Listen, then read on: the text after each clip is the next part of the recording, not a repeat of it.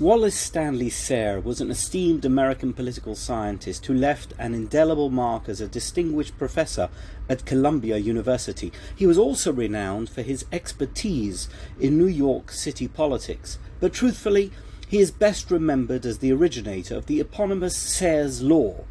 Academic politics is the most vicious and bitter form of politics precisely because the stakes are so low. The English writer and savant Doctor Samuel Johnson, remembered for having compiled the first comprehensive English dictionary and also for the account of his life penned by his faithful companion James Boswell, wrote in a similar vein about controversies between scholars. Whether it be that small things make mean men proud, and vanity catches small occasions, or that all contrariety of opinion, even in those that can defend it no longer, make proud men angry, there is often found in commentaries a spontaneous strain of invective and contempt, more eager and venomous than is vented by the most furious controvertist in politics against those whom he is hired to defame. And this phenomenon is not some fantasy dreamed up by troublemakers looking to poke fun at intellectuals.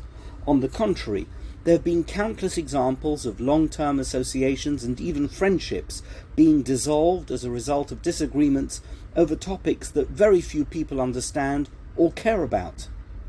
One famous instance is the bitter polemic between Sir Isaac Newton, the renowned physicist and mathematician, and his collaborator, scientist Robert Hooke, over the invention of calculus and the nature of light. The feud began after Hooke criticised Newton's theory of light and his claims about the inverse square law of gravitation, and soon turned very personal, with Newton referring to Hooke as a contemptible fellow in a letter to the Royal Society. The dispute eventually escalated to the point where Newton removed any mention of Hooke from subsequent editions of his works. Another example of gratuitous intellectual squabbling was the notorious public spat between the two twentieth century science giants, Albert Einstein, and German physicist and Nobel laureate Philipp Lenard. Lenard became a fierce proponent of what he termed Aryan physics, and he referred to Einstein's theory of relativity as Jewish physics, by which he meant that they lacked scientific merit. Ultimately, the dispute had nothing whatsoever to do with science. It was merely an expression of Lenard's bigoted views, most probably the result of his deeply rooted resentment of Einstein's meteoric ascendancy within the scientific world and beyond. One might have thought that these kinds of disputes between advanced intellectuals exist only in an arena devoid of God, but nothing could be further from the truth. I have previously written regarding the dispute between two rabbinic giants of the eighteenth century, Rav Yaakov Emden and his bête noire of Jonas Nebeschitz, whom Rav Emden accused of heresy and scandalous behaviour.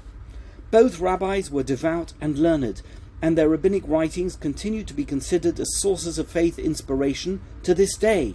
And yet, the dispute between them ravaged Jewish communities in Europe for years, even after they died.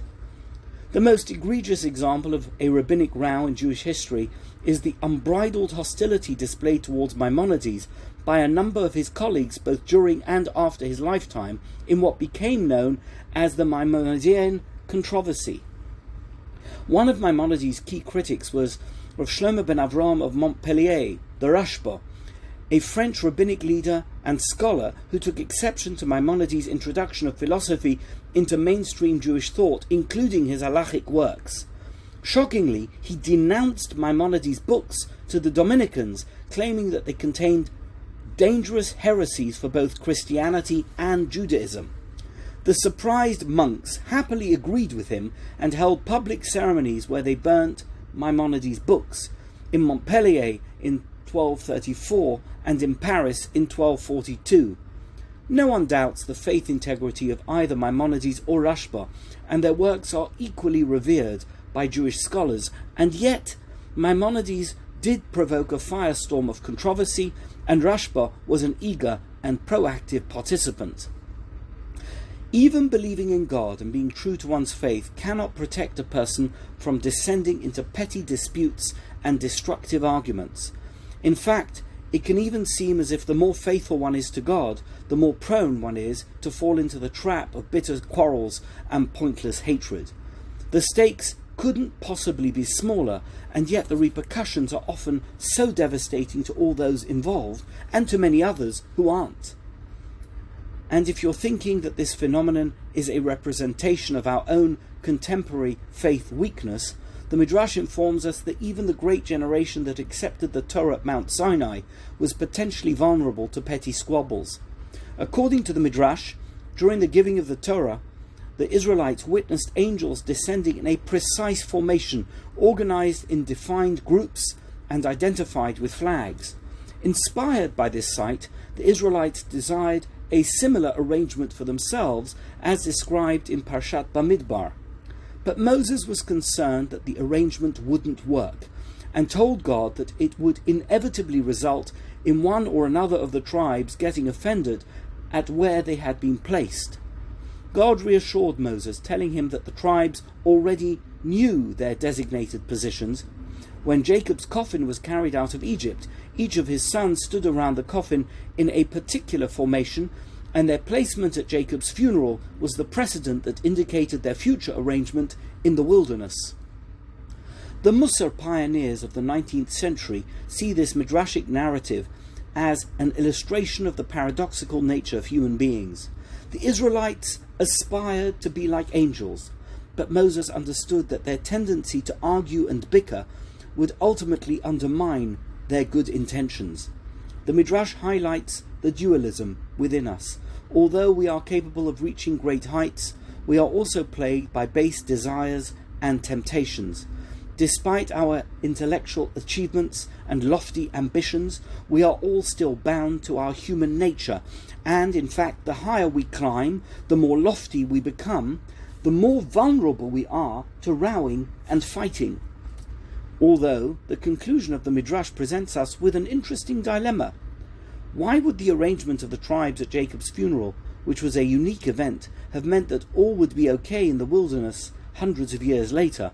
After all, the funeral was a unique event, and it is a stretch to suggest that the arrangement at Jacob's funeral would naturally occur in the future. The simplest answer, and the one that can give us all hope, is that once a precedent has been set, even if it happens under extraordinary circumstances, that precedent is hard to break. The precedent becomes the norm, which means that if we want to avoid bickering over nonsense, we all need to create patterns of behavior that protect us when something happens which might lead to a fight. Because even when the stakes are low, the price of fighting is always unbearable.